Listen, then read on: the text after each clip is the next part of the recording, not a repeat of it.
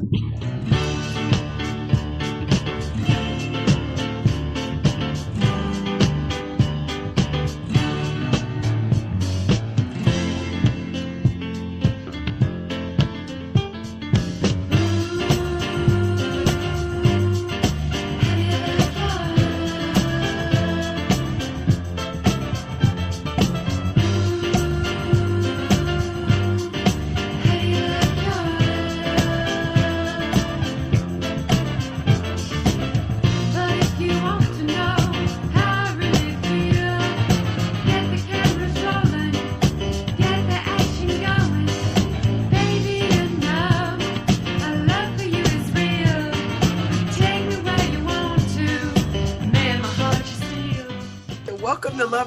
Talk. If it's around nine o'clock, you actually have LoveBabz LoveTalk. Hey, Harry Droz. It's Friday in the M, and I think I think this weekend is going to be really nice. I think uh, the weather is going to be in the 70s, and we just going to be fly. I got on my fall colors. I'm ready to get out here in these streets. So that's where we are. you know, I, I don't, you know, I don't walk the streets myself, but uh, but I do it through you. uh, happy, happy heavenly birthday to my mom. My mom would have been 82 today. And uh, she is greatly missed. Greatly, greatly missed. And uh, I miss my mom, but she would have been 82. And uh, today is the anniversary of Ife's mom's passing. So we are forever linked by this day. Uh, her mom passed a few years ago. Um, I don't even know if it's been five years. Um, so yeah, so that's that's today. But in spite of all of that, we got some good stuff happening, Harry. Uh, I'm facilitating a conversation at the uh, at the library today at 2:30. Um, uh, part of the New Haven Docs Film Festival. I'm going to be um, facilitating the conversation between the, the director and the filmmaker for the film on Huey Huey Newton, and uh, and and the short film on uh, Dana King and Fredrika um, Newton, who did this wonderful sculpture in Oakland of uh, Huey. So Dr. Huey Newton, um, and then um, Ife is uh, part of a conversation tonight around saying goodbye to Long Wharf Theater. Tonight we are saying goodbye to the Long Wharf Theater. People get to take their last walk through and see behind the scenes and have some reflection on what the theater has meant to them in this particular space. And then tomorrow is the block party in our new administrative offices over here on Audubon. So, so yeah, so it's a it's a weekend full of things. Um, the night market starts tonight too, Harry. are you trying to prove something? Like, what am I trying to prove? What are you doing, what, what am I trying to prove? Tell me, Harry, before the before the haters come. They don't need you to facilitate anything. Are you trying to prove something? they don't need you to facilitate a damn thing, Babz. Get somewhere and sit down. That's right. Let, let somebody else do it, but not us. Not us. We don't want to do it. We just don't want to see you doing it.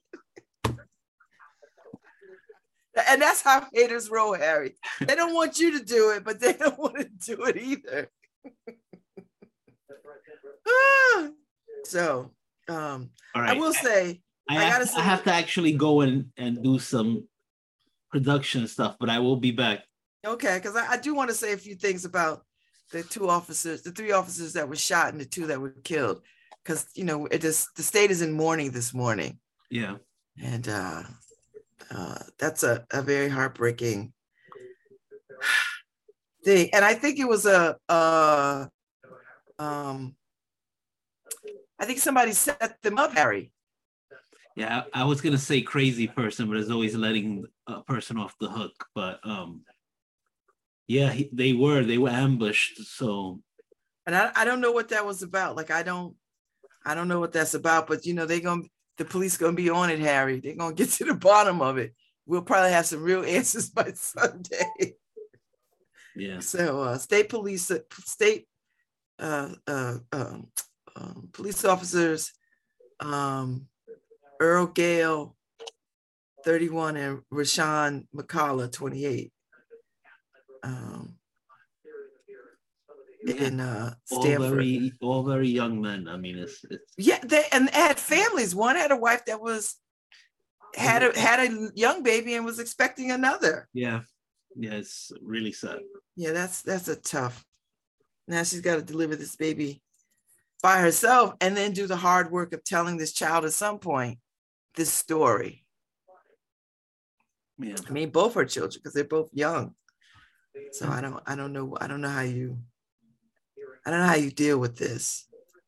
Horrible. know. Horrible. It anyway, I'll be back. Okay, I'll I'll be right here, Harry. If you're looking for me. Okay. If you need anything, I'm ready. I'm not going anywhere. I'm right here. I I'll tell you this little crazy story that I heard. Uh,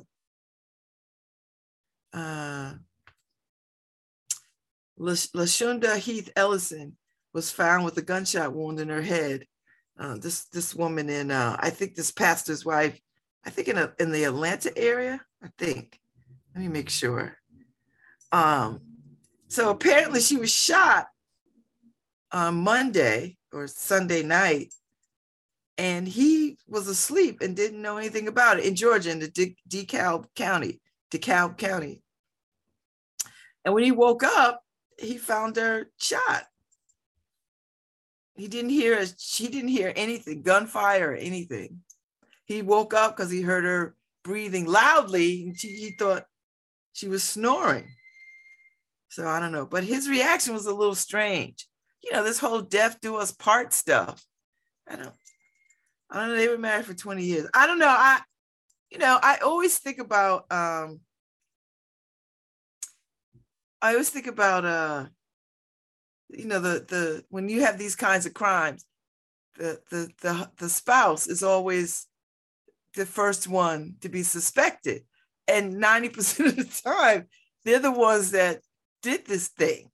So I don't know. I, I'm a I'm a wait, but it just sounds difficult to swallow. And it doesn't mean that difficult things can't be believed. I, I'm not suggesting that. I'm not suggesting that difficult things can't be believed. I'm suggesting that too often difficult things are not to be believed. So we'll get to the heart of it. And I don't want to cast any aspersions, but I just feel like, how come he's not shot? but nobody broke into the house. I think the building came from outside the house. Somebody shot into the room. But how they know to shoot on that side and not the other side? And how come he went to? I listen. I I I if you, I don't know anybody who sleeps that hard that they sleep through stuff. Although I did sleep through the thunder the other night, you know. So I don't know. I, I'll just I'll reserve my judgment until I get all the facts. But man, this just sounds heinous. You know. So anyway, like this like a box of cherries, like a bowl of cherries. Just sometimes. I don't know where I'm going with that. I don't know where I'm going with that. I just know I, I see these kind of crimes and I'm just like, what? I'm no detective. I just play one on the radio. And I read enough Agatha Christie books in my my childhood. And I mean, I read all of them because I love I loved Agatha Christie. I loved Agatha Christie and I love um I loved all crime solving. I love crime solving. Always have. Always have. And so um so when I see these kinds of things, I'm like, "All right, let me think about this. you know, and did anybody else in the neighborhood hear a gunshot?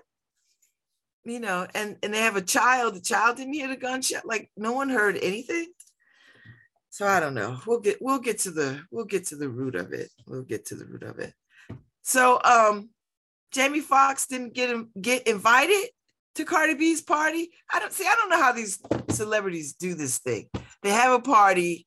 If you're not invited, or if you were invited, you know, RSVP, uh, can you really go to somebody's party without being invited, even if you are a celebrity? Well, apparently Jamie Foxx went to Cardi B's party and couldn't get in. Him and 10 other people. How do you bring 10 other people to somebody's party?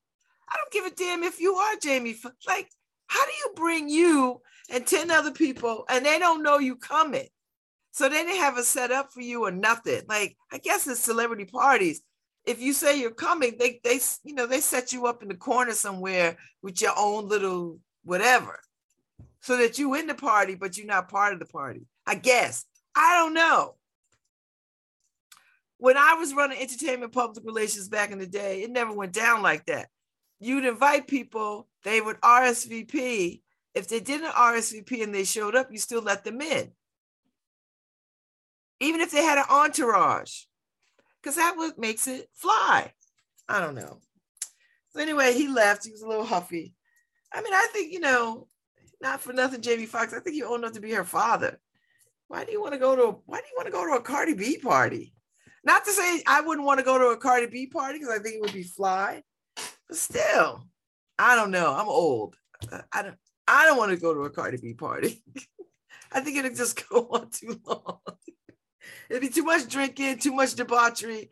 I, I just wouldn't do it unless I just run in there and say, "Hey, girl, hey," and then, I'm, then I'd like you know do the helicopter with my finger and I'm up. I don't know.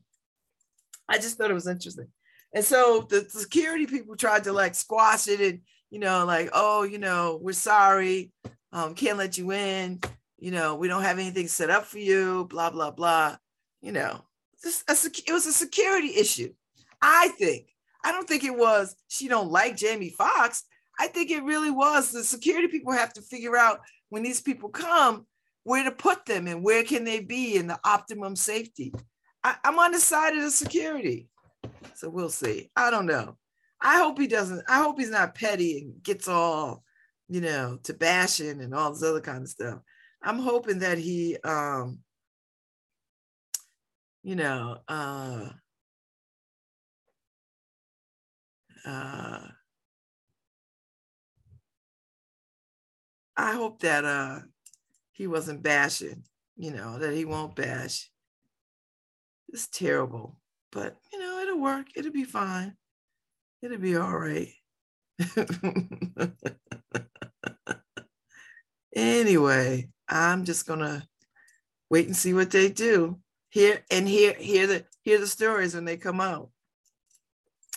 Um, I'm a I'm a breeze through this real quick. Uh, the the the January 6th committee has subpoenaed Donald Trump. That's it. Well, they they voted yesterday uh, to uh, subpoena nine to zero to subpoena testimony and documents from the former president. Um, and and Donald Trump says if he appears before January 6th committee, he wants to broadcast it live. Well, because you know he's a circus barker, and they you know they need an audience. So um, no, we're not doing this live. So you could just say ridiculous stuff and and talk to your your minions. Uh-uh. You're gonna do it like everybody else. You're gonna go behind closed doors. and they um and they um they ask you the questions they need to ask you. That's it. That's what we're doing. So I'm I, I'm not saying anything else about that. I'm gonna let it go. um, I'm gonna let it go. Uh, happy birthday, Pete Rogers. Pete Rogers is 75 today. Happy birthday. He's married to my um my Sora Paulette, Paulette Moore Rogers. And uh, and his son is a judge. so shout out, shout out to the whole family. Um, but it's nice to see him because he's a bike rider. I used to see him quite regularly. I haven't seen him in a minute. Uh, but but I saw her and I did say say hello to your husband because he's such a lovely man. And uh, and they have such a lovely love story. So it's really nice to uh, see him. So happy birthday. I'm telling you, October 14th is full of uh, surprises. Uh, you know, uh, so there we go. It's been a day already.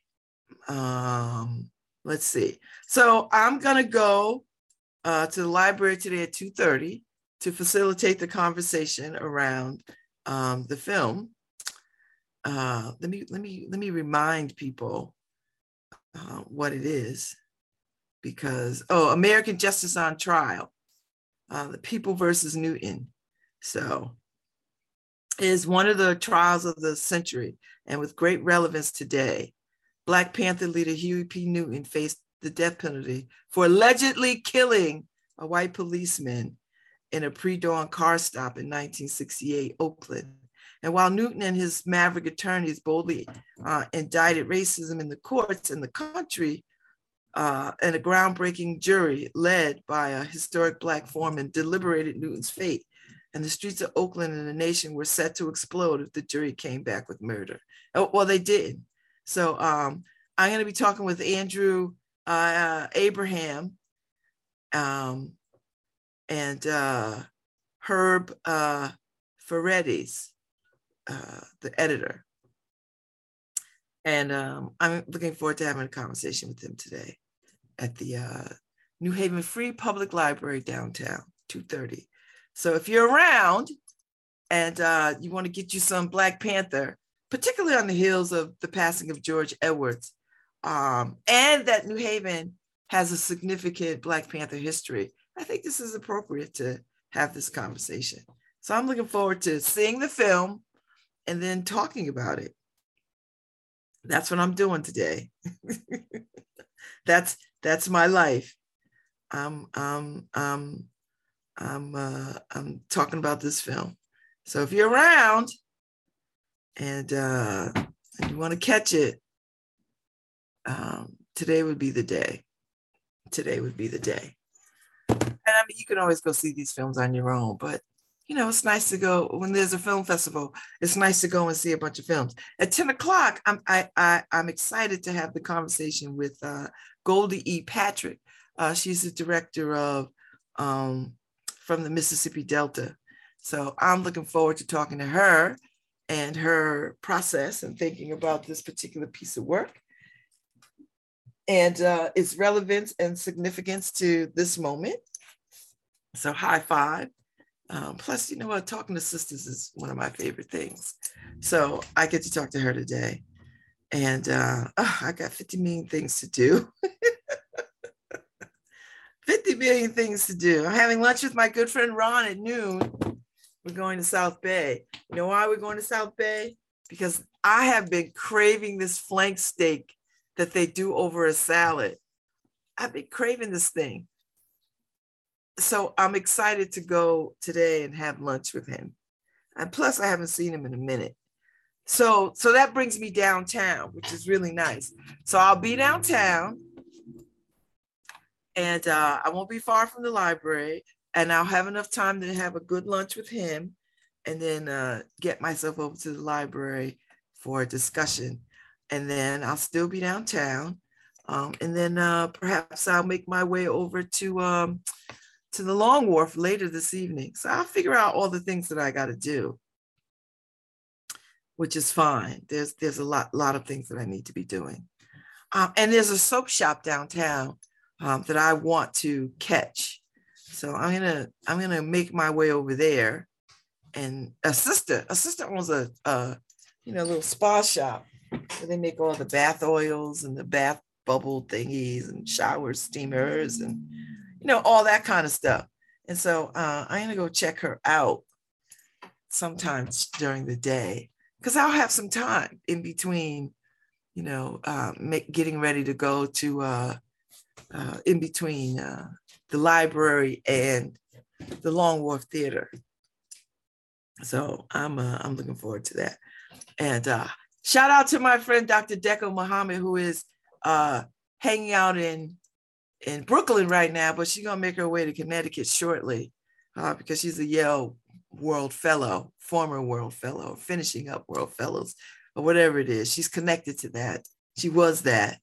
Um, and so uh, she's she'll be in town for a little bit, and uh, hopefully we'll get to see her. I know I'll get to see her, even if I have to drive by where she's staying and you know see her for a few minutes. So uh, I'm looking forward to her. I think she I think she come I think she's taking the training sometime today. So I I know I'll get word. Somebody will get word to me uh, where she is or when she arrives. She'll call me. I know she will and uh so yeah that's uh that's the that's the life today um saturday uh let's see what is going on on saturday? There's all kinds of stuff going on on saturday. Oh i've got i'll, I'll be in class from 9 to 12 so i've got that work to do. And then the block party. And then um jazz returns to three sheets tomorrow. Oh no maybe tonight. Might be tonight. I pick it might be worth um it might it might be worth me hanging downtown a little later than usual and uh and uh make my way to uh three sheets for a little live music and uh something good to eat i love going to cafe nine but they don't have a restaurant and um three sheets does so so at the very least i could get some i could get some fries with vegan cheese like they have that. So so I'm excited. That's what I'm gonna do. That's where I'm gonna be. I think that's what I'm gonna do. So we'll see. Uh, uh, oh, something is going on too. Art space. Let's see. Art space. Fairhaven. Oh, the the uh, the Fairhaven Gastro Pub Tour. Uh, y'all know Lee Cruz does these these gastro pub tours in Fairhaven and uh, and if you're a foodie, and I am, um, it might be worth your time.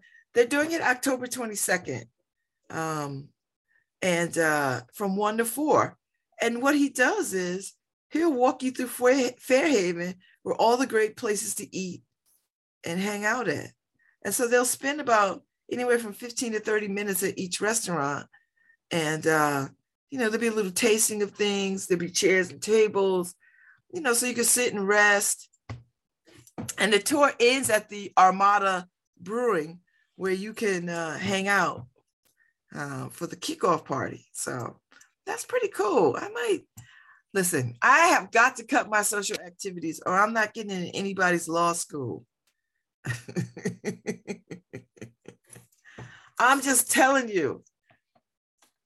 I'm just, I'm just, I, I gotta yeah. You know, I've got to uh I've got to uh knock it off. So we'll see. And uh we'll see. I got to do better about uh, uh, uh stopping all this uh, running and ripping. somebody put up somebody put up a um, I don't, I guess it's the meme about somebody asked a question, what is running and ripping? Because you know, black people, we that's our favorite thing to say. One of the favorite things that we say. It's a very black thing to say. You're not gonna be running and ripping up in here. Or a girl, I'm out there running and ripping. You know, that kind of it's that it's just based on that. And uh it has been so funny to uh see all the different takes on people saying running and ripping and then adding some more of that kind of talk to the conversation. and uh and I needed to chime in with that's neither here nor there. which which tickles Harry to no end when I say that's neither here nor there. so uh, Oh my God, that is hilarious. So um, yeah, running and ripping. And that's neither here nor there. Uh, and there's a bunch of them. I got I gotta find it. It just takes me so long to find stuff. Uh, uh, because I, I don't save it. I get, I just pass on pass right over it. but I need to uh I need to hold on to some of those things because they are just everything. They're just everything. So yeah. running and ripping, running and ripping, running and ripping. So uh let me let me let me pull up the New Haven Docs. Um, if you go to New Haven Docs on their Facebook page, they have the listing of all the films based on the day, which is really nice. Um, and uh, that way you can you can um, check out the trailer, you can um, check out where the film is, and uh, if you have to get a ticket, you can pre-buy a ticket. A lot of places you could show up and get a ticket. Um, so, uh, so last night was the first night, and uh, it was the opening night, and it was Oklahoma Breakdown, and I think they were at Cafe Nine, and then the, the they had the uh, performance afterwards. So it was a lo- I'm sure it was a long night, but I bet you it was rich, rich, rich, rich, rich. So uh, then there's a couple of other films. There's a couple uh, Criterion um, films that are happening Saturday, 6:30. So the Oystering Life, um, that's that's what you want to see, and um, the Beach Leaf Disease in Connecticut. So those are two very popular documentaries. They're going to be shown at the Criterion. So get yourself a ticket uh, if you want to see those. Uh, let's see. Uh, uh, uh. Oh, there's films everywhere. Oh my God. Um, yes. So do I need this? Is uh, and Telos or Bust. Uh, those are Thursday, 9:30, Cafe 9, which might be a good idea to go see a film and have a beer, have a drink. They, they have beers. I like their beers. I, what I do when I go there, I get two fingers of tequila in a glass with ice on the side, and then I get a beer chaser. And they have good beers, you know, not not too fancy of a beer. Like the selection isn't going to overwhelm you, but you know they got some beers that you like to drink. And push comes to shove, you can always have a five dollar Narragansett. Not a bad beer, clean, fresh. Not a, not a not a bad not a bad beer. Uh, and then I get to uh, facilitate another conversation around. Uh, let me see. I think it's called "This Little Light." This little light, which is uh, about uh, a little school in Chicago that's fought the big bad neighbors uh, to stay a school, to stay their kind of school without being, you know, run over uh, by neighbors in a gentrified neighborhood. so um, I'm gonna try, I'm gonna make my list. I'm gonna try to see as many films as I can. all, the while trying to stay with my damn studies. Oh my God. I'm already behind. I'm so behind. You know, but that's all right because I, I I can I can readily catch up. And uh I think after today, you know, uh I'll get some reading in, a little more reading. And then Saturday morning I'll get some more reading in. And we'll see how it goes. So uh a little challenging a little challenging. Uh, but there's some poignant films that I want to see in this New Haven Docs. And it was lovely to have um, Gorman Bechard on yesterday. Um, that was really, really good. Uh, Paul is going to have David, I mean, uh, Nicholas Dawidoff on, and uh, they're going to talk about his book that he did on uh, Newhallville uh, with Centers Newhallville in this story, I believe. And I'm going to have him on on the 19th. Yes, let it. No, that's not the.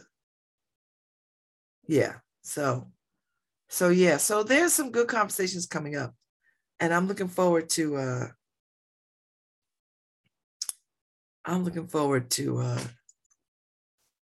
to having them, and uh I'm I'm I'm posting up the uh uh the documentary that I'm um I'm facilitating today.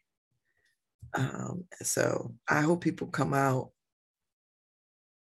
and uh, you know, just take it in. Uh, New Haven has a rich, committed, a rich, honest to God history of Black Panther activism and presence. So, um, but this is a story about Huey Newton, and uh, and he's such a sexy, good-looking man. It is, um, it is unlike any other group in the history of this country. The Panthers have been hunted um, un- mercilessly, and still, still to this day, I think dossiers are held on them, um, and they still are persecuted on a lot of levels. You know i don't think they have taken their rightful place in history even with even with the food program being the precursor to the government's program. Oh he was on yesterday. But was it live yesterday or was it taped? Because i i wanted to catch that. Well i could if it's if it was taped was it aired though if it wasn't aired or was it aired it doesn't matter if it's aired i could just go find it I'm, talk- I'm talking to Harry. okay, it's on Facebook, so I'll I'll go and uh, I'll go and look at it. I'll go and uh, I'll go and watch it later today. You know, not not to not to steal any pointers from from the fabulous Paul Bass, you know, but I I just like Nicholas um, Dawidoff. He's got a good energy, so I just want to see how he is or maybe I won't. I don't know. We'll see. Um, but uh, but I suggested to him that he should talk to Paul. Like when he was starting this, like you really should sit and talk with Paul Bass. Before I was even thinking he was going to sit and talk with me, you know. Uh, uh, so yeah, uh, I, I I'm looking forward to the book. I got so many books. Hi- His book probably won't get to till next summer, if that, or the summer after. We'll see. I'll try to squeeze it in. If I try, if I keep trying to squeeze in books that people send me or books that people put out there that I know, I'm never gonna get to the books on my pile. Never. So, um, you know, such is life. say, say la vie. such is life, such is life, such is life. Um, let's see, what else do I know? I'm trying to figure out uh else I, I want to get into. So much good stuff going on. I know our state is in mourning, so I have not lost sight of that. You know, we've lost two police officers. Um, so um, there was a, another shooting in there was a shooting in Raleigh um, last night. I think five officers, five people were killed. Five police officers were killed. I think it was a kid that, um, like a honest to God, 15 year old kid.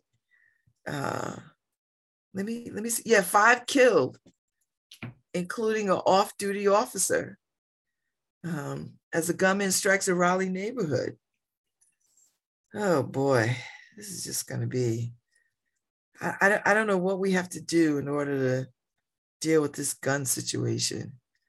And it is a gun, it is, eh, for me, it's a gun sickness. Uh, it's a gun sickness. And, and until we are uh, uh, ready to deal with it as a sickness, a collective sickness, then we're gonna keep we're gonna just keep every day thoughts and prayers. Every day. We might as well just I, why don't we just make a big old sign that just goes to state to state? Because at some point you're gonna have a shooting because we have a gun sickness in this country. And he's and he's honest to God, people think the government really wants to take away their Second Amendment rights, or I just I don't I don't understand it. Where where are these people? So five people are dead, two others are injured in the um, Heading, Hedingham neighborhood of Raleigh, North Carolina. The suspect, described as a teenager, male, armed with a long rifle, was detained after being cornered at a nearby residence.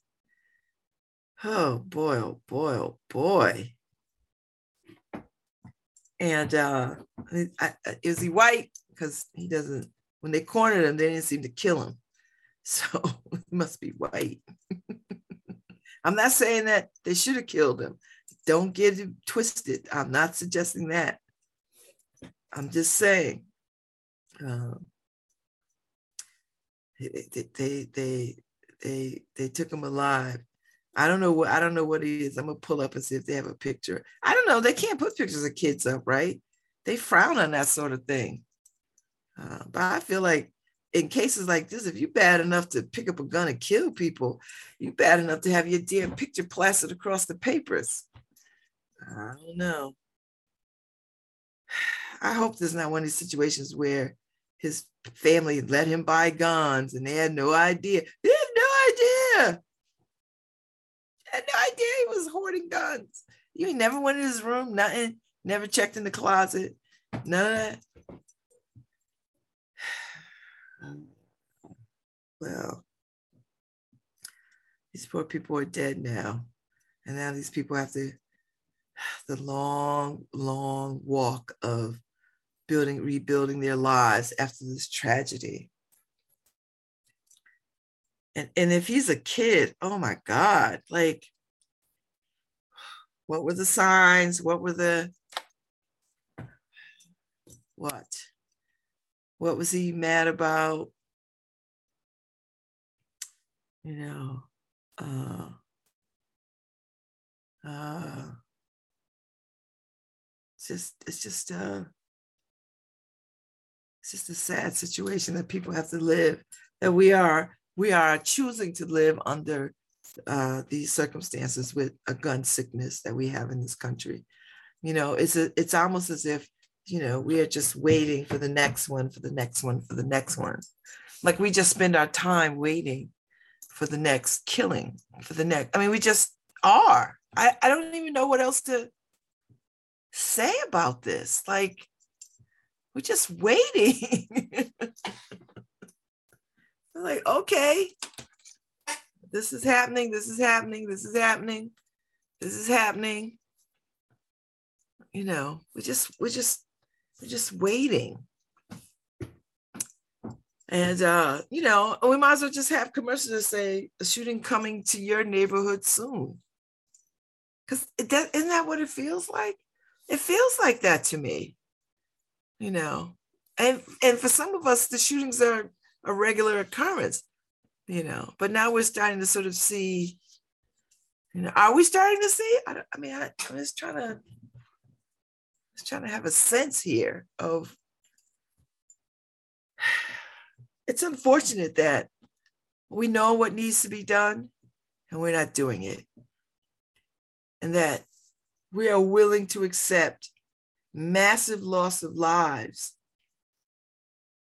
Massive loss of lives. No more, more lot, more lost lives at our own hands than anybody else in the free world we are willing to sort of stand on that and be like, yeah, people have died, but yeah, people have walked in and did these mass shootings, but, but, you know, we it's that still doesn't warrant us to control, you know, access, who has access.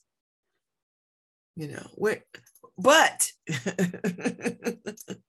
yeah, that's sad, but oh, those those 20 babies at Sandy Hook. Yeah, but oh, oh, those Parkland kids. Yeah, yeah, but oh, Las Vegas. Yeah, yeah, but oh, Raleigh? Oh, yeah, but you know, we we are willing to yeah, but in the face of mass shootings, as if we are helpless to do anything about that.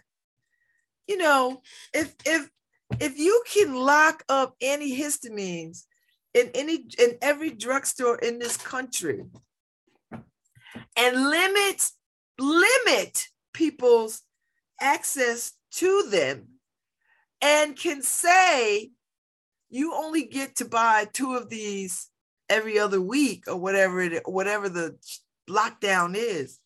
You mean to tell me we can't do a better job of regulating who has access to firearms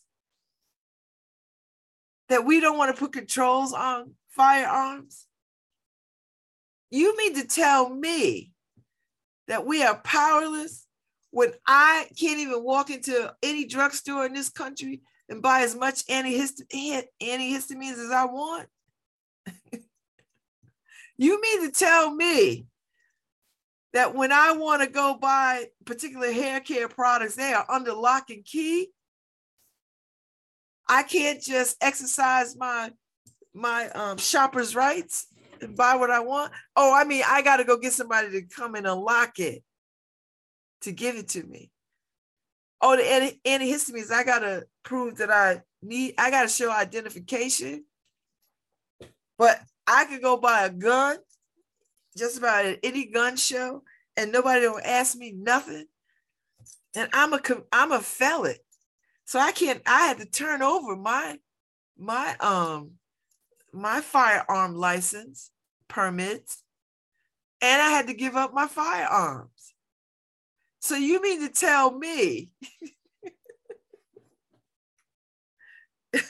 I, I you know what America we have a sickness. I don't I don't know what it's going to take. I I dare say it'll take I, we've already seen horrendous things. I mean I if you can't change your heart and mind after seeing babies who right now should be graduating high school and off to college if you can't wrap your brain around if you can't find it in you to sort of make some movement on what we need to do in this country after you've seen babies killed then I, I'm I'm still in Sandy Hook. I, it, anything after Sandy Hook to me is just just just more killing. Just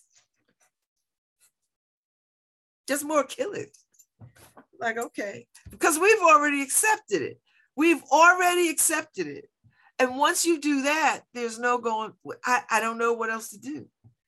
I I just I don't have any other thoughts about this. And please don't don't second amend me. I don't Dan, you can have Second Amendment rights and people can have access to firearms, but you better believe you you can have checks and balances. Listen, nobody in this country can drive a car without a without a driver's license.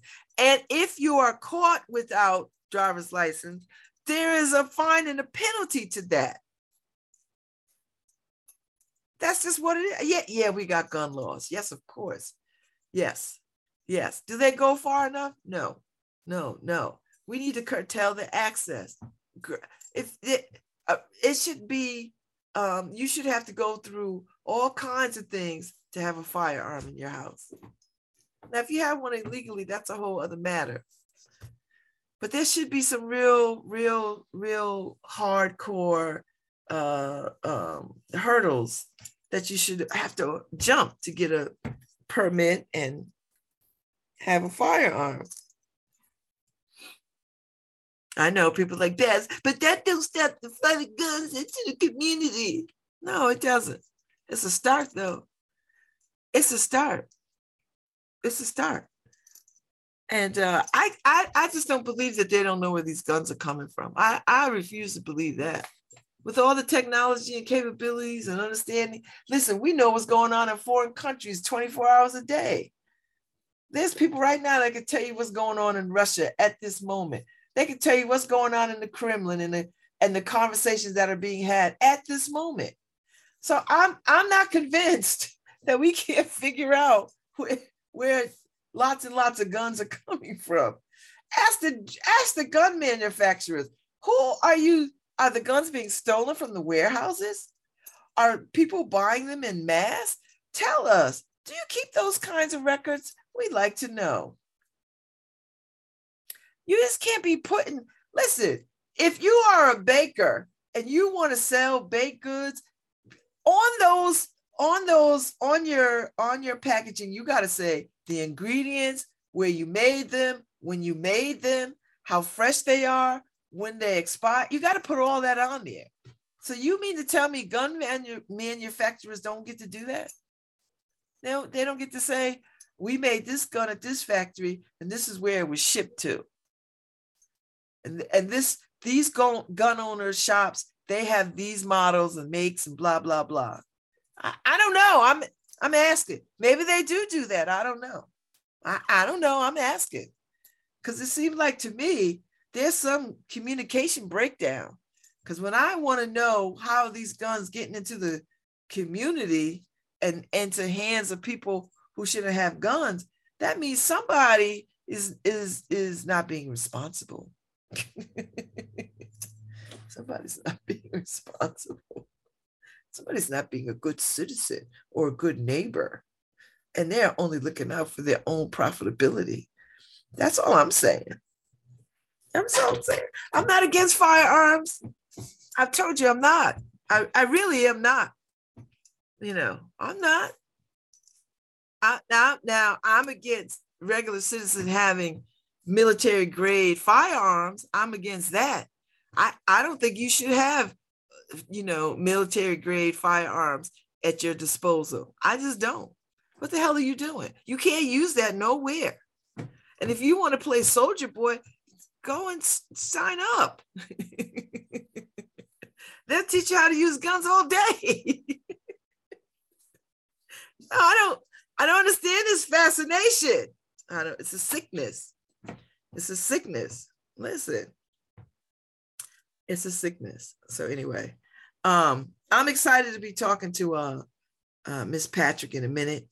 Uh, we're gonna take a break at some point, and uh, and uh, I'm gonna have her come on. I'm looking forward to uh, having this conversation because you know the arts, the arts community right now is um, because of the pandemic has really elevated uh, a lot of the conversation around BIPOC uh, folks um, in in in the arts, and and a couple of things. The the pandemic has shown us that we need the arts, that the arts was our saving grace. The second part of that is we we we began to understand how locked out people of color have been in the arts in the in the arts world, and I'm talking about as leaders of arts organization, as producer of, of art, art, of players and actors in art, and playwrights of art.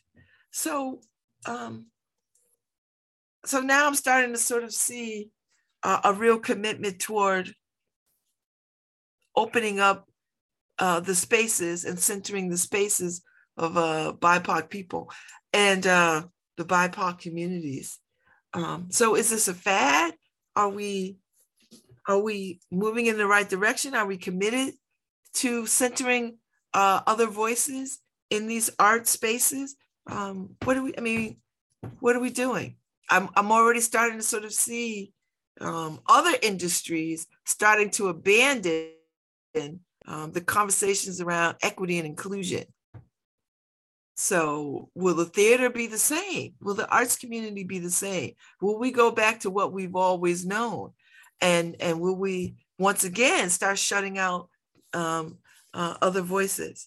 So I'm, I'm interested in those kinds of conversations as someone who leads a chairs an arts organization and sits on board of an arts organization, arts producing organization. Um, uh, I, I believe that arts is the thing that will save us. I think more than anything else, it will be the uh, our saving grace to center and have art in our lives. And it's the it's the really the one thing that makes us human and civilizes us and connects us. Nothing connects us like art, you know. Nothing, nothing connects us like art. And and um, we are we are in a moment where we either leap forward or we fall back. And I'm interested in hearing from folks who are out there on these front lines creating art, directing art, supporting art, all the things, and see where they see the winds blowing. Like, where do they see it going? Um, do they feel like there's a future um, for the centering of BIPOC voices? Um, is it uh, a good time to be Black um, and, and a person of color uh, in the arts community? I don't know, but I'm gonna find out. and and and and you know, is this a good time to tell so many other stories? You know, so many other stories that are unique to us. So So so what's um BIPOC again? All these acronyms and everything just throw me off.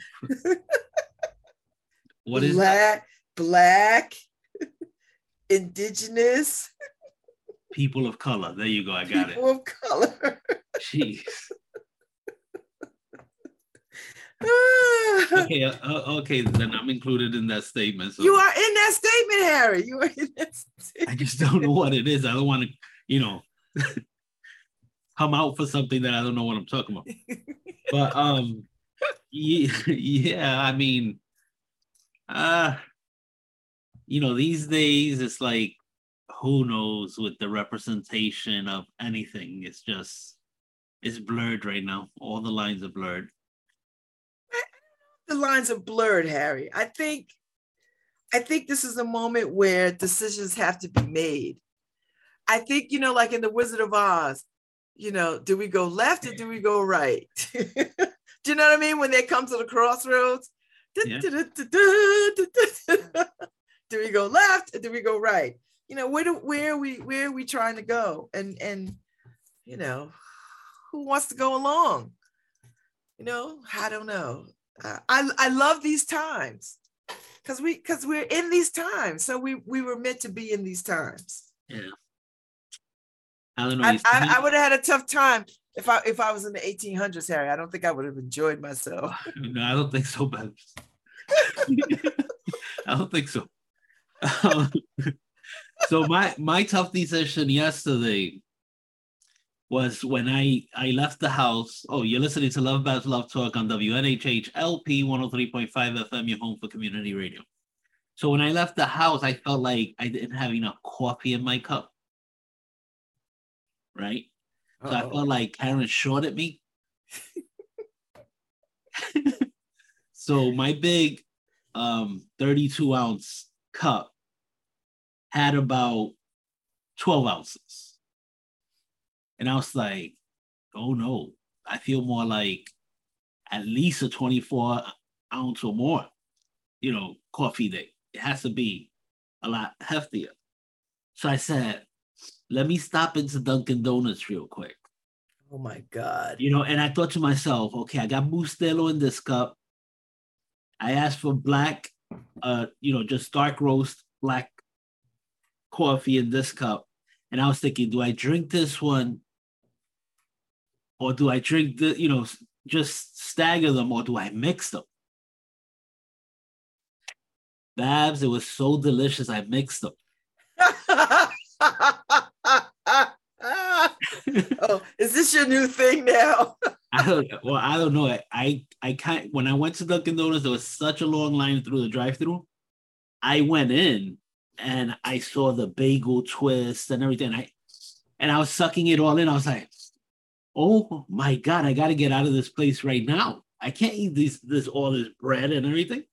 So I got my cup of coffee and I bounced quickly because it was triggering all the senses. You know, so but Bustelo, espresso Bustelo Mm. with dark roast Dunkin' Donuts mixed, black mixed. I think I found something. I don't know, Harry. I, I just can't. Bustelo is so good on its own. Yeah, it is. It is. And, you know, I made the mistake like sometimes in the morning when I feel shorted at the office, I tell Layla, can you get me a cup of black coffee from the office the office next door? Because she no longer comes in and starts the coffee pot. I don't know what happened. So I, I, I don't know if it was her buying the Bustelo or something. Mm. I don't know. But anyway, so sh- she brings me that coffee and I mixed it one day and it messed up my whole Bustelo.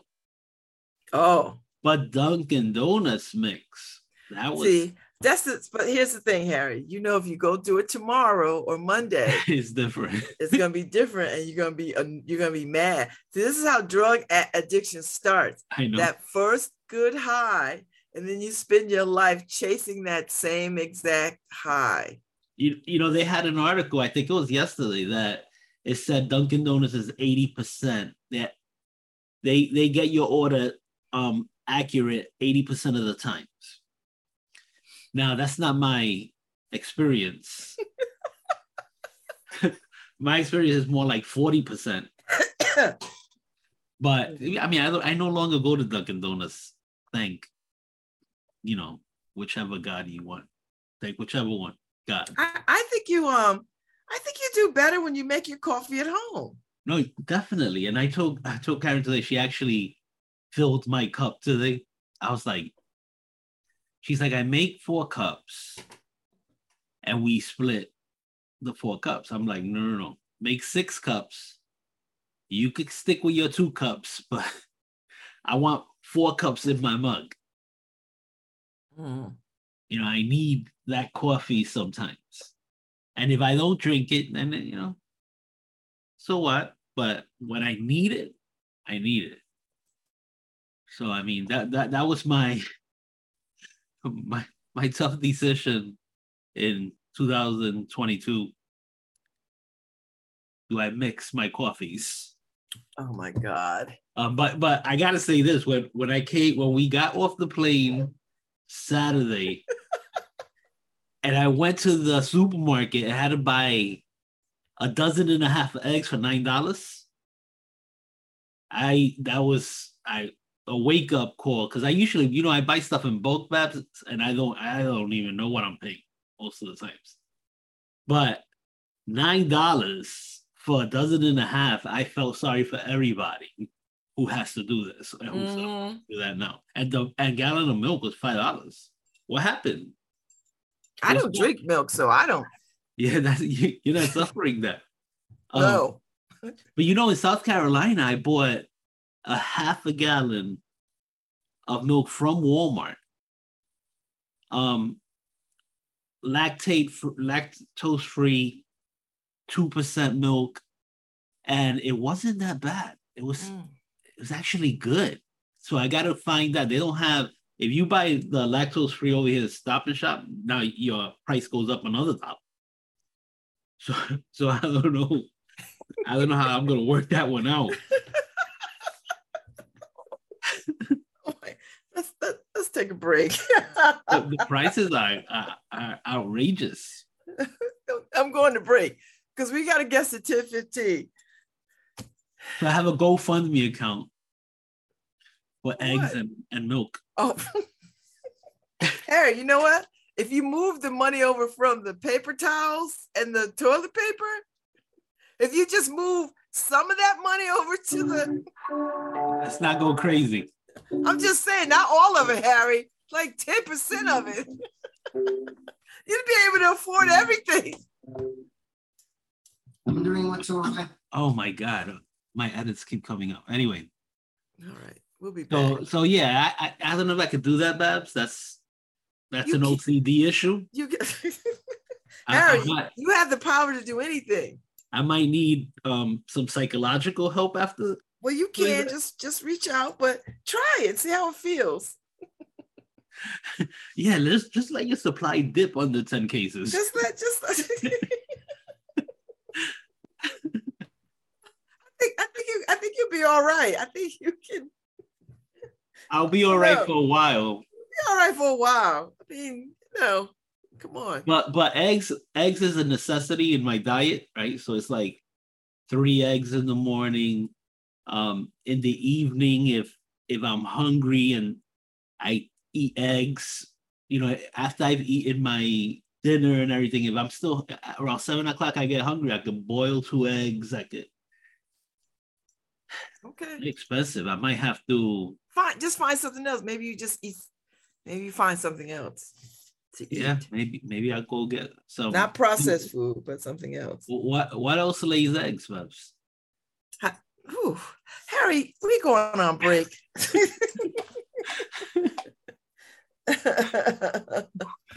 what else lays eggs? I might get me a goat. You can milk a goat, right? Harry, I'm going on break. Do you hear me? Can, can you milk a goat? Anyway, all right. yeah, you can. You can. I heard goat milk is good. So I don't think you're gonna want to milk a goat, Harry. I, first of all, you're not. go- Where you gonna put a goat on your deck? No, do they live in the winter? Do they, you know, because they survive out there? no, they can't. Am I gonna have Peter out here saying, Yes, bring your you goat inside? you have to bring the goat inside, Harry. You can't leave the goat outside. Yeah, I can't. Even have, on farms, they have barns. I can't have any animals. I'm not good. I'm bye, just- Harry. To me, they're just animals, but. Right. You're listening to LoveBabz LoveTalk on WNHH LP 103.5 FM. Living in Uh, Babz has a guest. So- Come back. Even be back. when one of stands alone, do you feel you don't belong? Sometimes I wish I wasn't born. Cry tears, bear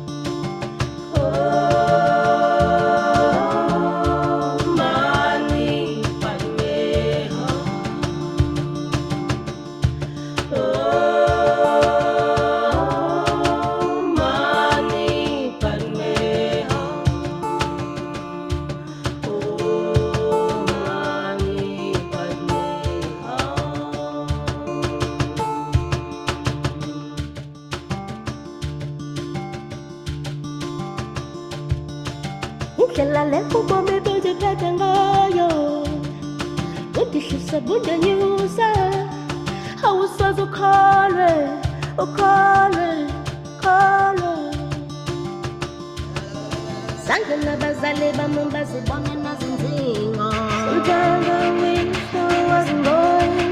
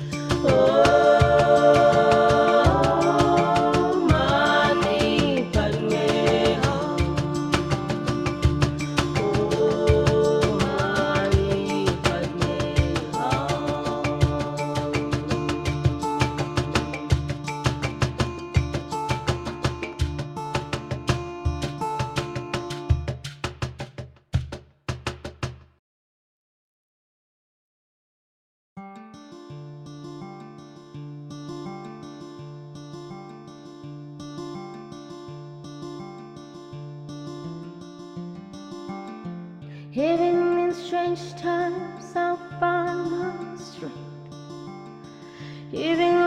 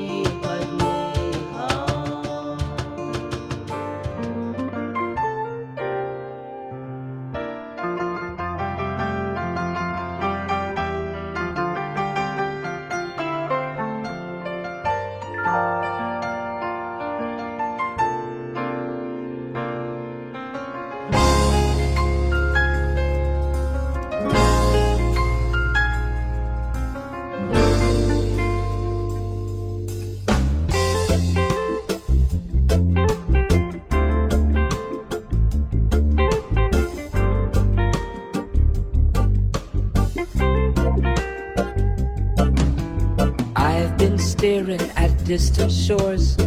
I've been waiting, wanting more for the whole night. And it ain't right.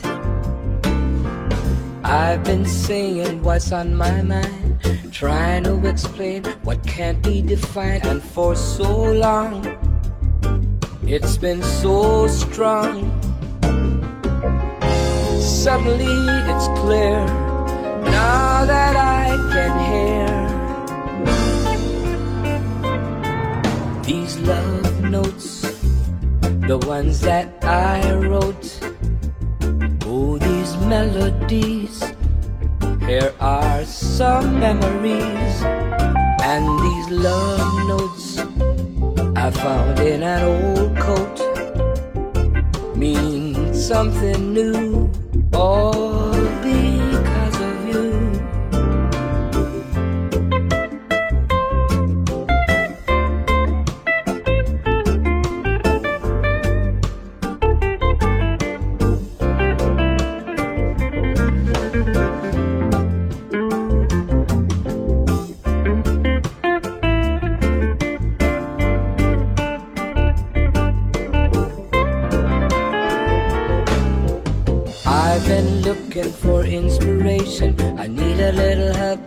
someone to lean on. Can you hear me?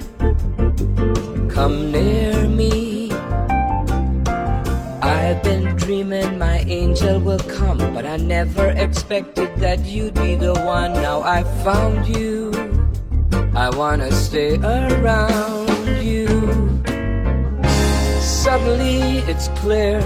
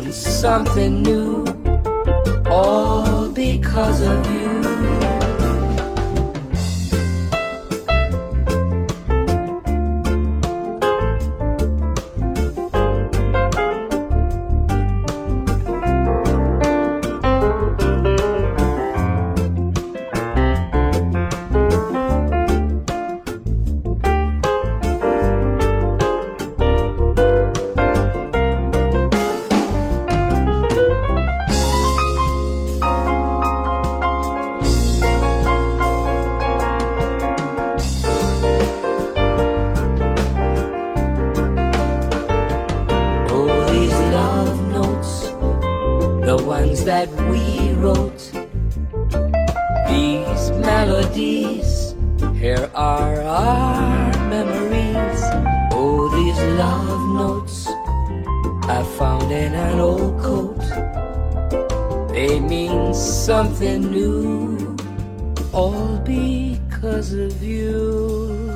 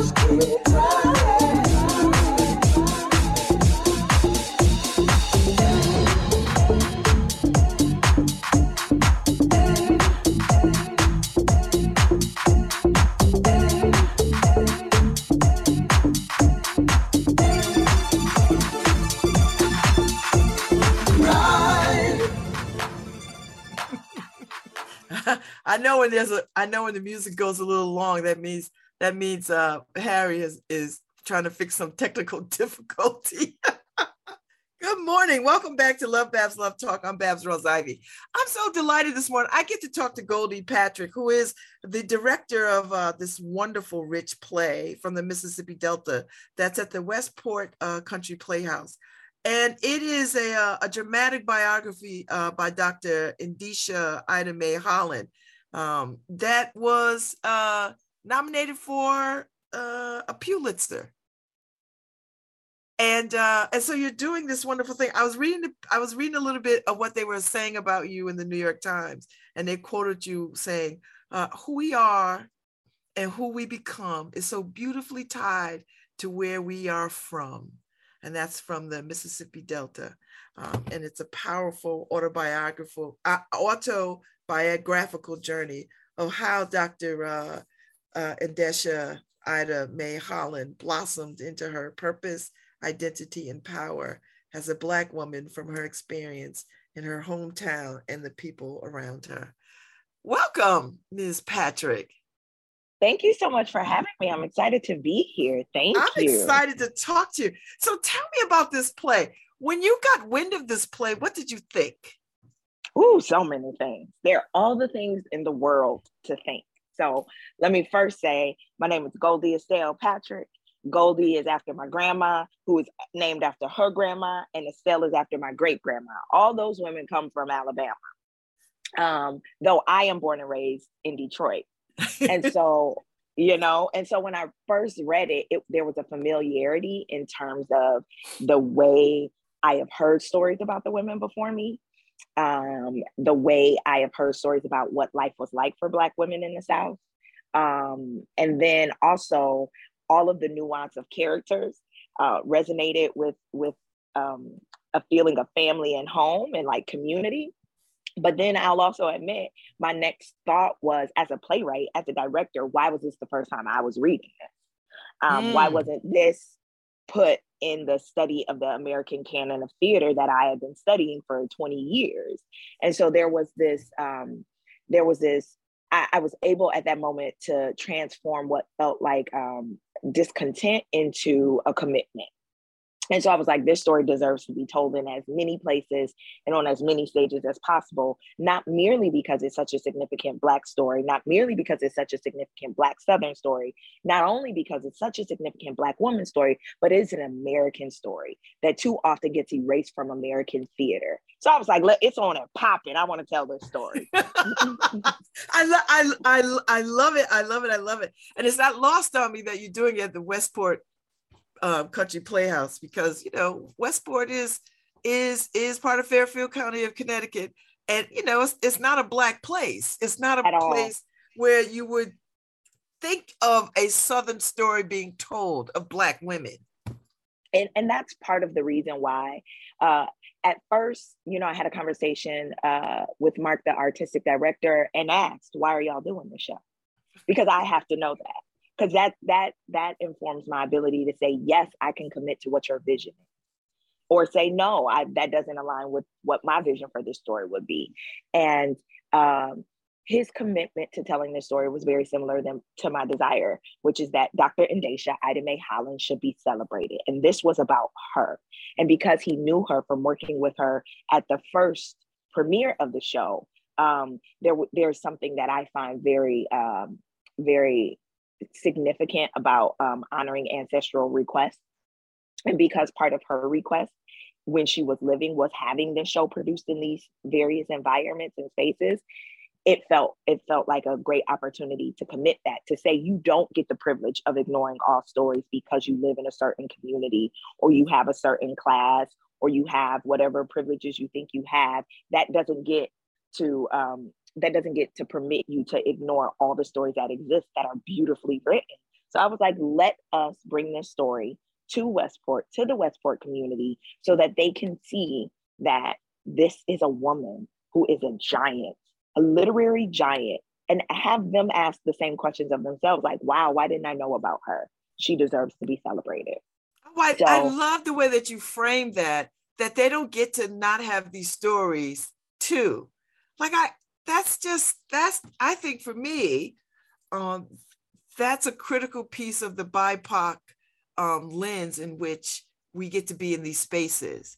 Do you know what I mean? Because I think we're always Absolutely. questioning when we're in these spaces, you know, um, should we be in these spaces? You know, why can't I just go do this in Harlem all the time? Or, but you just really said a beautiful thing about yes, they they deserve to have these these stories told to them too, and it doesn't matter that wherever they're from, they get to hear these stories too.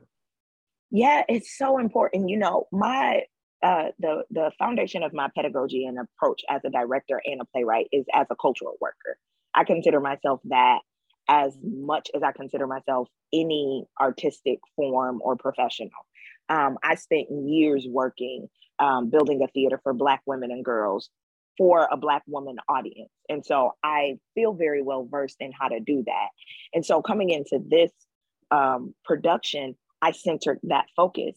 And it was an opportunity to then be in conversation and in some spaces facilitation at Westport about what does it mean to not only produce a Black show, but to ask Black artists to come into a space that has not been inviting in the past, that has a history rooted in actually uh, separating and, and um, sending out its Black residents. Because we did a, a walking tour of the African American history of Westport so that we understood the land we were on. We understood the ancestors of this space before us.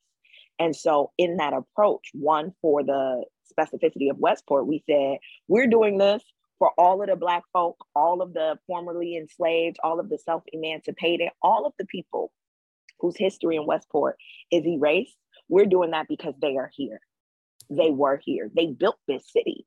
And so um, there's a beautiful reverence that the cast and the crew has felt about telling, and the Westport staff that went on the tour with us.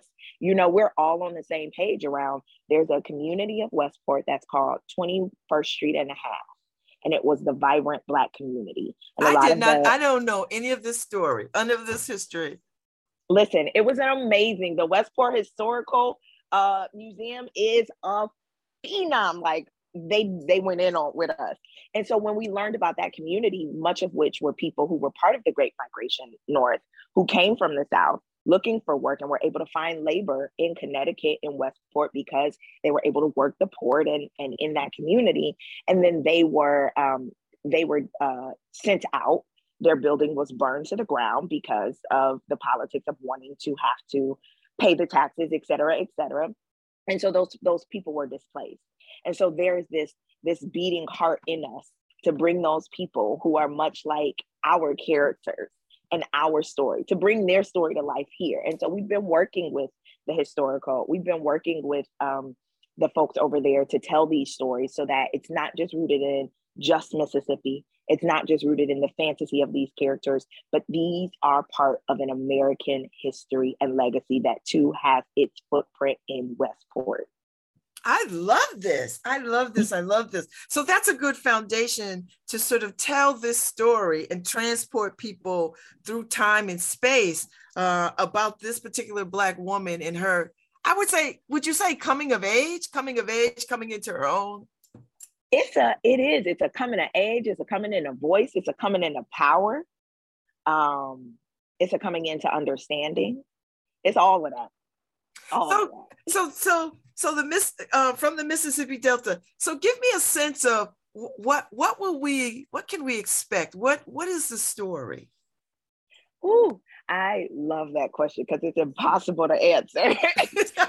I, I think it depends on how you experience theater. I personally experience theater from a very sacred, communal, joyful place. So I think there's one part of in terms of what they expect. Expect to be a part of the storytelling. This is not, I don't do that sit back and watch thing. I do that lean in and testify thing. So there is there's the invitation to be present in this story. When you see and hear people that are familiar to you, go ahead and respond and let them know. you know, like, oh no, I know exactly what's about to happen. There's that, there's that part. But then there's also this um ama- this astounding specificity to her story. So I would say have a very open ear to listen um because she's a beautiful she was a beautiful writer and uh, what I love about this piece in particular, and I've talked to the cast of three Black women, um, that it's written for Black women to play. And that's uh, significant because it's not watered down. It's written in dialect, it's written and performed in tempo of a Southern drawl. And uh, it's very much a play that can be done sitting on the porch where you talk about, you know, Uncle Johnny who used to live across the street from Mary. Well, Mary's not her real name. She go by Mary now, but she used to be Susan because she was, but she big Susan daughter. So big Susan daughter Mary, how she lived across the street from Uncle Johnny. Uncle Johnny third son Richard, he came over. Like, yeah, that's the way the story is told. Oh, I You know, love it. yes, so do I. So I would say uh, have that open ear so that you can catch the magic in between the storytelling. And then ultimately, um, one of the big things that I'm hoping our audiences take from this is that there is a commitment to continue watering what needs to grow, whether it's in yourself, whether it's in another generation, whether it's in your purpose or your your community activism. You know, Dr. Endesha was was very adamant about making sure that her work lived on. And so I charge our audience to watch this one woman's story as an example of how you water what's important to you to make sure it, it goes on and grows. I love it. Now I'm a I'm a huge August Wilson fan. Huge, Yes. huge, huge. What's And, your favorite uh, play? Oh my God. I, I I don't think I have a favorite, but I'm gonna go. I want to go and see the piano lesson yet again um, Yes. on Broadway with uh, uh, uh, the young Mr. Washington and Samuel Jackson, and uh, Yes. I've seen it a gazillion. Like I've seen these plays all just about all over the world in different places and by different people and i and i and i love the work of this cap capturing the century i think the only play i have not seen in the century is uh um uh gem of the ocean that's the only one i have not and i've been chasing this for decades right Like, Oh, yeah. chasing it, like, that. Yeah. I haven't seen it. So, so when I think about um, great playwrights, um, August Wilson is always comes to mind. But of course, you know Lorraine Hansberry and and and um, uh, Pearl Cleage and and and folks who I don't think voices are centered enough in theater, except I mean, we see Raisin in the Sun. Like when they think of black plays, that's Yep. always trotted out. Raisin in the Sun. Mhm. And, and no shade to Lorraine Hansberry. I, I loved it. I directed it when I was in college. But Yes. there are other voices out there. there's so many other voices. There there are so many other voices. And as a playwright, um, I you know, it's an interesting world where you get um I I have the I have the honor of being privy to production conversations. And it goes back to like the four or five playwrights that white institutions are most familiar and comfortable with producing um, and it can be discouraging knowing that there are so many other voices. And i personally am a playwright who does not see myself necessarily in the lens of only those five playwrights. I love Ntozake i am a poet playwright you know but i also know that there are playwrights before me that I am, as much as I am of Ntozake, I am of Ed Bullins. And as much as I am of Ed Bullins, I am of the playwright that I have yet to learn about because that playwright wasn't mentioned in the conversation of American theater. And that what that's what becomes very important to me. How do we expand and include more playwrights that especially the ones that sought to disrupt the American theater system because it wasn't serving their audiences. And so um, I think one of the things I really appreciate about Dr. Ida Mae Holland is that she does not have your standard approach and and um, trajectory into American theater. She is not of an Ivy background. She is not of um, this has been my lifelong dream. She came into performing or the idea of loving performing from you know doing a little strip tease when she was 16. And that's when she was like, I love the stage, you know? But that is as significant. How many of us came into a love and appreciation for performing from being at church and watching people show out and understanding that there was something sacred in the freedom of being able to be in front of a group and be and and and tell a story or tell a gospel or how many of us came into loving performing from doing dance routines in our parents living room you know to the jackson five. All of those are as valuable as any formal training. And so expanding who gets involved and expanding who gets mentioned is part of my work as a playwright and as a director. And this seems to fall in line with that so. So, Golda, do you think it helps or it makes sense or it's productive to us when we are starting to sort of see um, BIPOC folks take over, um, start running um, arts performing institutions or arts producing institutions? Does that help widen the gate to allow for these um, different kinds of playwright voices to be heard? I mean, does that does that help? not necessarily and i know this is going to be controversial but not necessarily um i think the the challenge we're up against in um, american theater uh, specifically is that now that attention has been brought on the many ways that it has perpetuated a very uh, white supremacist mentality and a very exclusive a very classist uh, mentality the the initial response was to resist that and say look we can do something different. And that's that's that's an okay thought but it also um, invites performative action. And sometimes the Mm. performative action is by putting a person that they deem has been on the outside putting them on on the inside. That does not mean that that person has power.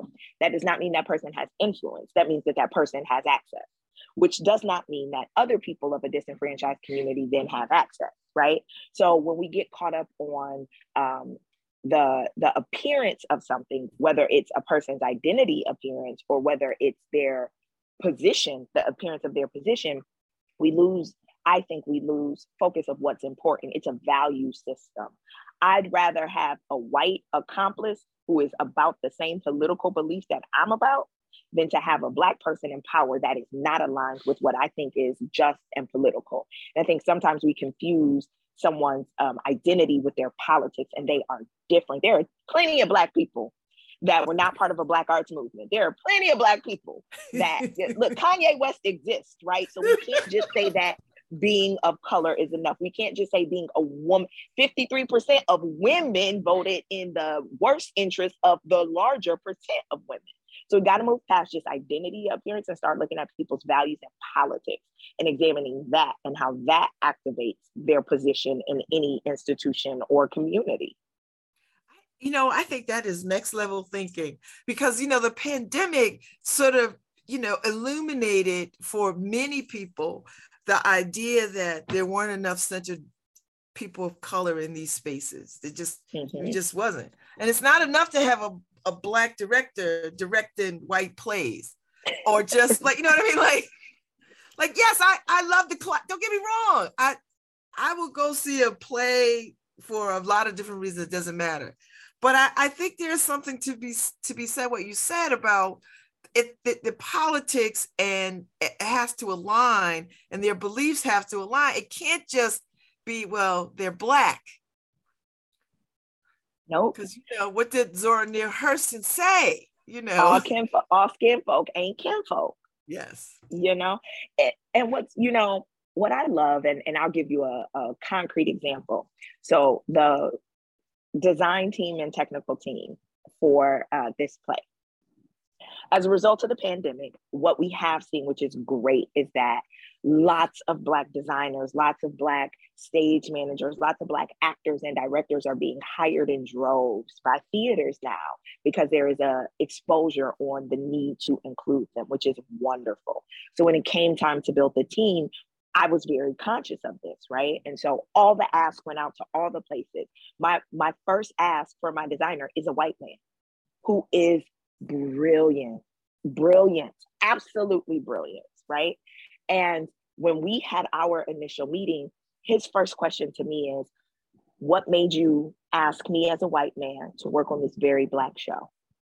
And i was like that that you know he was like okay i just needed to check that we were on the same page. And he is, he is he has done amazing work. He and his assistant um, who is a black woman have done amazing work on understanding and being centered in what it is to tell this woman's story culturally uh, politically socially. And and and so if i had gotten solely caught up on identity I would have just tried to find a Black designer, opposed to finding a designer who aligned with what I politically thought was at the center.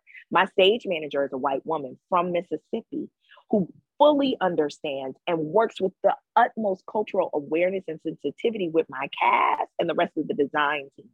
And so there's this beautiful um, allyship and, and community that's being built that while we are a 85% cast and crew, that we are 100% aligned in our values. And that's what's important.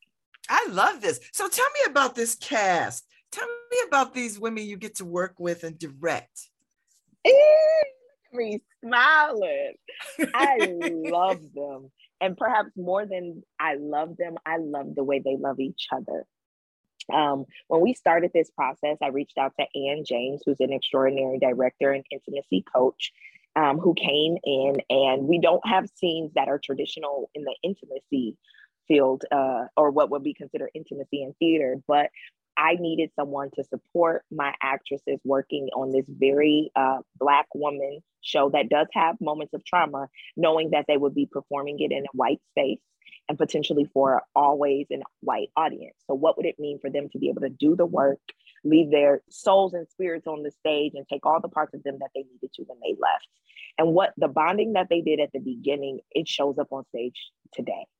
They are extraordinary. They're young actresses that are full of life and, and truth. They hold each other up in all the ways, both artistically and then also just that sisterhood thing you have. They've come from everywhere from Ohio and Memphis and California and Detroit, and they didn't know each other before this.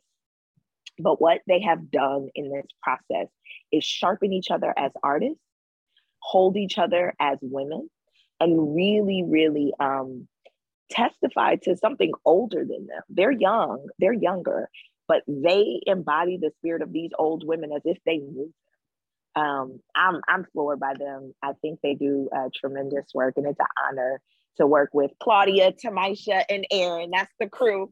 Uh, we got all kinds of nicknames for each other, but that's the crew of the women who are doing the the heavy lifting on stage, and they play multiple characters.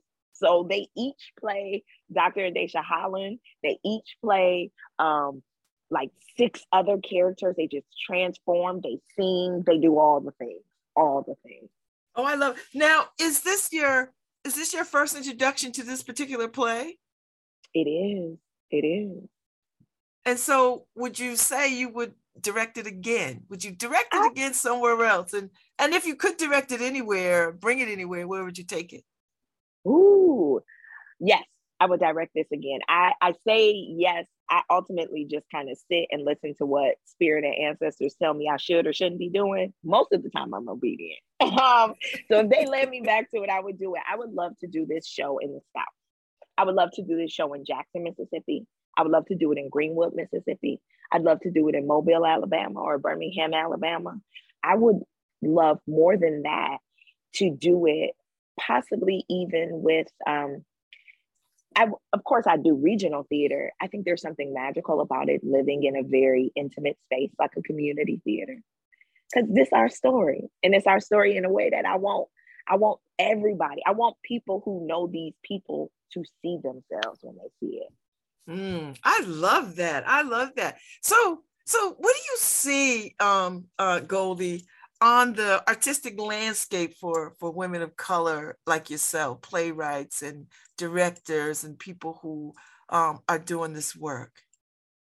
I um I woke up this morning and saw this uh, video of one of my favorite writers and people uh, for what I know of her, Audre Lorde.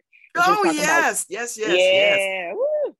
Uh, she was uh, she was talking about what does it feel to what does it mean to live in an identity that is on the outside, on the outside of a mainstream or on the outside of what is centered as norm. Um, and uh, she was just talking about how there's a natural um, cultivated survival as a result of that. You learn how to survive, and um, and I think what I would want to see on the landscape on on the horizon for uh, Black women, for Latina women, for women of the First Nations, Indigenous women, for Asian women, for women of multi ethnicities at one time. Um, I'd love for us to see to make our own. I think that's what it requires. I think we cannot expect white theater to envision our uh, freedom, our liberation. It's not. It's not. It's not theirs to do, and I don't think they have the experiences of our survival to do it. So I think while they have access to the resources and the funding, ultimately it's for us to make our bold, radical ask. And sometimes the ask is to get out of our way. Mhm. Sometimes the ask isn't to let us in. Sometimes the ask is to get off of our land so we can build what we want to build. And that's what I would want to see us to build and center and put forward our stories, our voices, our talents, and produce our work. So, you know, there's so much to be said about uh, trauma, and so many of our stories start from a place of trauma. Mhm. Do we ever do we ever get to a place where we don't lead from our trauma or we don't center our trauma? I mean, can we can we separate out? Do we want to separate out from always having a trauma-based story? That's a great question. I feel like I have that conversation so often because so many of the popular plays are rooted in or centered on trauma. And I think what I've learned in this process, because um, very, very famously known, Dr. Holland uh, was raped when she was 11 years old. And when she was raped, she was given $5. And that established um, a mentality in her to commodify her sexuality. And so she became a sex worker soon after. And she did that. And that ultimately led her into SNCC. Um, and so there's this this part of it for me that when I first read it, I was like, oh gosh, I can't do this. Like, no more trauma. But then I had to, in this process of, of really working with the text, had to think of who is it traumatizing for? And I think that becomes the, the responsibility of the director. If I stage this where I centered the trauma and spotlighted the trauma and then took the moment for the trauma and we all felt it. And I was like, oh, we are having a human experience because we are sitting deep in the grief and the trauma. I am exploiting her trauma. Wow. Black folk know trauma in America. Black pe- Black folk know joy in America. Black folks know uh, music in America. Black folks know God deeper than I think a lot of anybody else in America because we done known trauma. Our trauma has also been the root for us having an unshakable faith that a lot of people don't talk about the connectedness of that. And so it's about not putting the emphasis on the trauma, acknowledging that it happened, but putting the emphasis on the genius that grows from being so resilient beyond the trauma. I don't know if any other people in this country, I don't know if white folks, let me be specific, I don't know if white Americans could experience the oppression that they have historically uh, put on other communities and survive the way the other communities have. And part of the challenge is white folks in America have not experienced that level of oppression. So it's easy for them to exploit it as a phenom because they've never experienced it. Those of us who have experienced and survived it understand it as part of a greater story. So the obligation becomes to tell the greater story beyond the trauma without ignoring it, but just beyond that. You know, it's not just that genocide happened to First Nations in this country, it's that the attempt of genocide happened and they survived and thrived in spite of it. I love that. Absolutely. Oh, oh, because you know, I, I, I have this whole, I don't know if I could take another slave porn. I don't know if I could take another, you know, and I know these stories are rich and they and they and they need to find a home and a place, but man, it has been exhausting. It's too exhausting. And don't nobody want that. I will tell you, I I am a I walk with ancestors. They they roll with me everywhere I go. And I have to explain oftentimes when it comes to the exploitation of slavery in America that too much of that is built on the assumption that it is a passive experience. Africans were not slaves in America. We were they were enslaved, which meant they constantly resisted the institution of slavery. So when you put that in front of an audience, you assume that everyone will have a passive experience. No, no, I'm gonna be the one to get mad, that start punching people. I'm a descendant of Nat Turner. Like that's what I'm going through. I'm gonna be Denmark Vesey in the space. I'm not me and Harriet roll tight. I'm pushing stuff.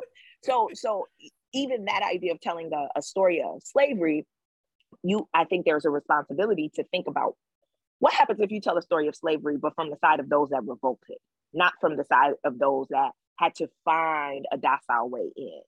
What, what if you scare people to how they got free? Like, no, we about to, we coming in the audience right now. We picking up people that look like descendants. They gotta go. That's why they don't let me in them plays. They don't this is this has been one of the best conversations I've had. I want to tell people Goldie Patrick is the director of the play uh, from the Mississippi Delta. It is running at the West uh, Westport Country Playhouse from October 18th through the 30th.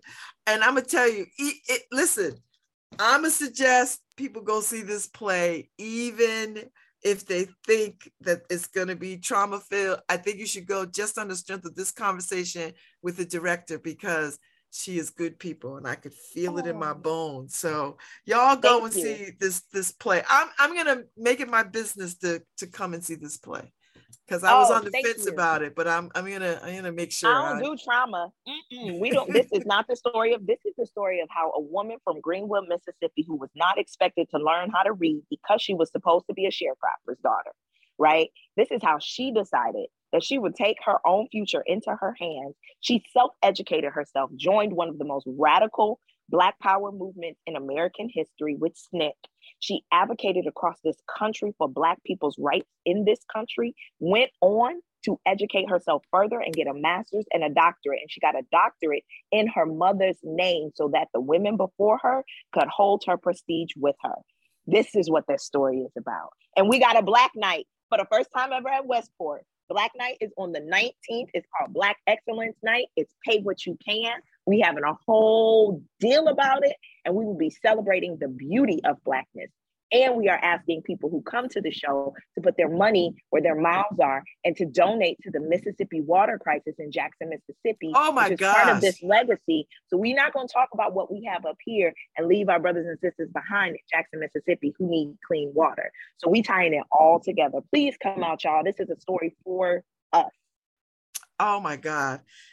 It has been my perfect honor to, to talk with you, Miss Goldie E. Patrick. I've enjoyed this conversation. This has been an amazing Black experience, and I'm glad to have had it with you.